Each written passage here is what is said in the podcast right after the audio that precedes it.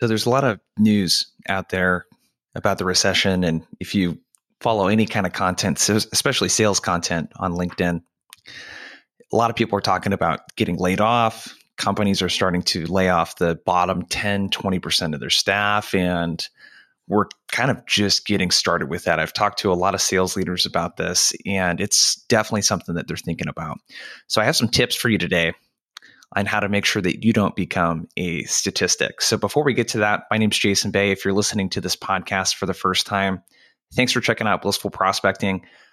With this podcast, I'm really on a mission to help reps and sales teams turn complete strangers into paying customers. So we talk about outbound, so cold email, cold calling.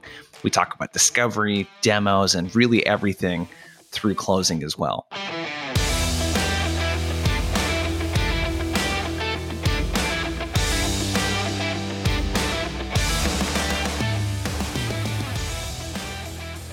So today, I want to cut to the chase. I want to give you seven tips on how to make sure that either A, you don't become a statistic, or B, that you can find a way to do it as best as you possibly can, or even do better during a recession than you might do otherwise. So, tip number one be fanatical about being in the top 10 to 20% of reps at your company. So, if you're listening to this, I don't know where you're at, but if you're on a team of 100 and you're not one of the top 10 or 20 reps, I would be a little bit concerned if I was you right now.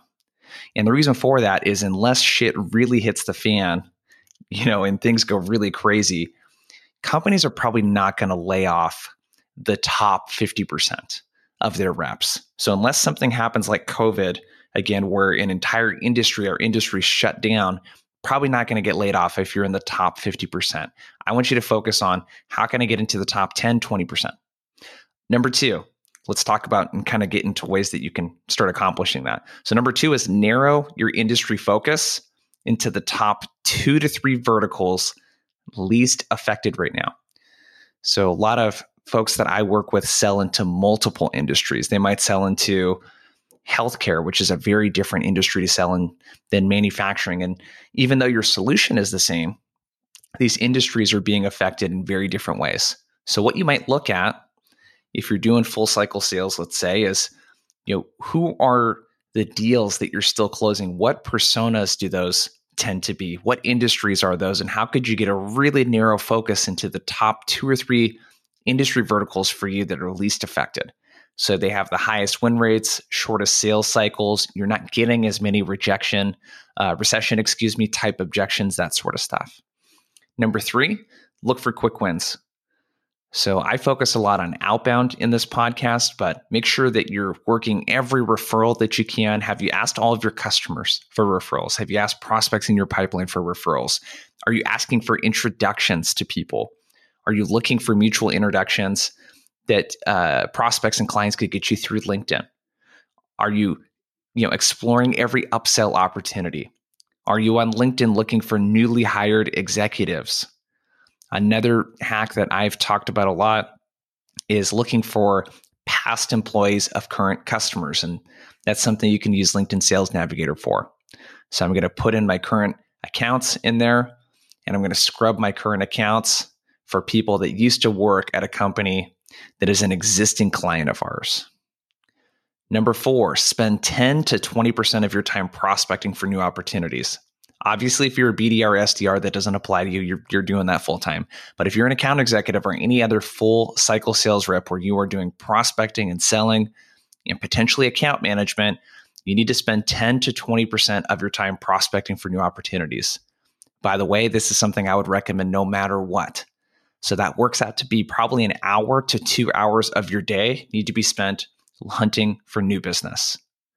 Number five, be the most compliant rep on your team. I know in sales, we tend to be the folks that are the hardest to get along with in most cases because we can get away with it, right? We're bringing revenue in the company.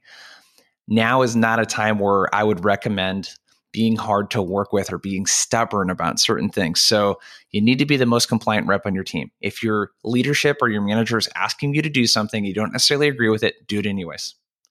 Do your own thing also and compare the two. But don't disregard any direct orders or anything like that that your leadership is giving you around how to navigate right now, I want to be the easiest to work with person because if I'm not, that's another reason that someone could get rid of me. Number six, interview your top two to three clients to gather intel on what's top of mind for them right now. I have a, another episode coming about the uh, out about this in the future where we'll dig into this in depth. But I want to talk to my top two or three clients, which I've already done, and I'm going to gather intel. What are they thinking right now? How's the recession affecting them? How are they planning for it? How has it changed their buying process?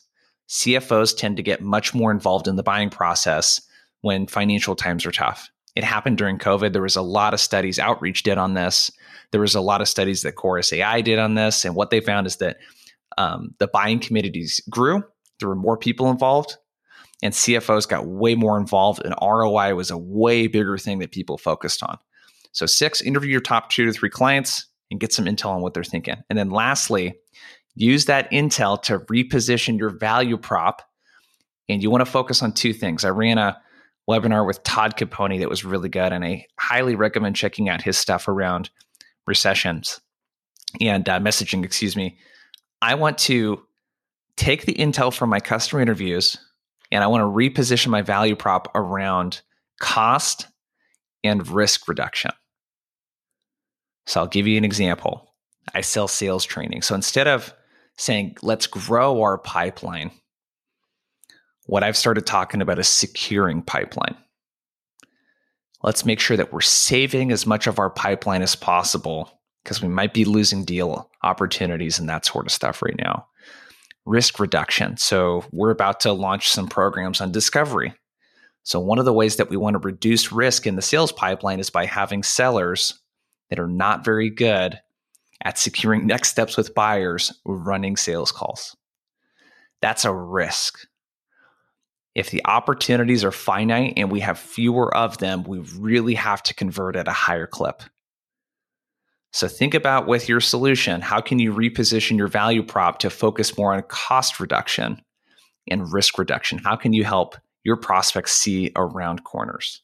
So again, unless something crazy happens, you're probably not going to get laid off for for beating quota. You're probably not going to get laid off for being in the top 10 or 20%. So make that a relentless focus. I got some more tips coming from you uh, for you on a weekly basis.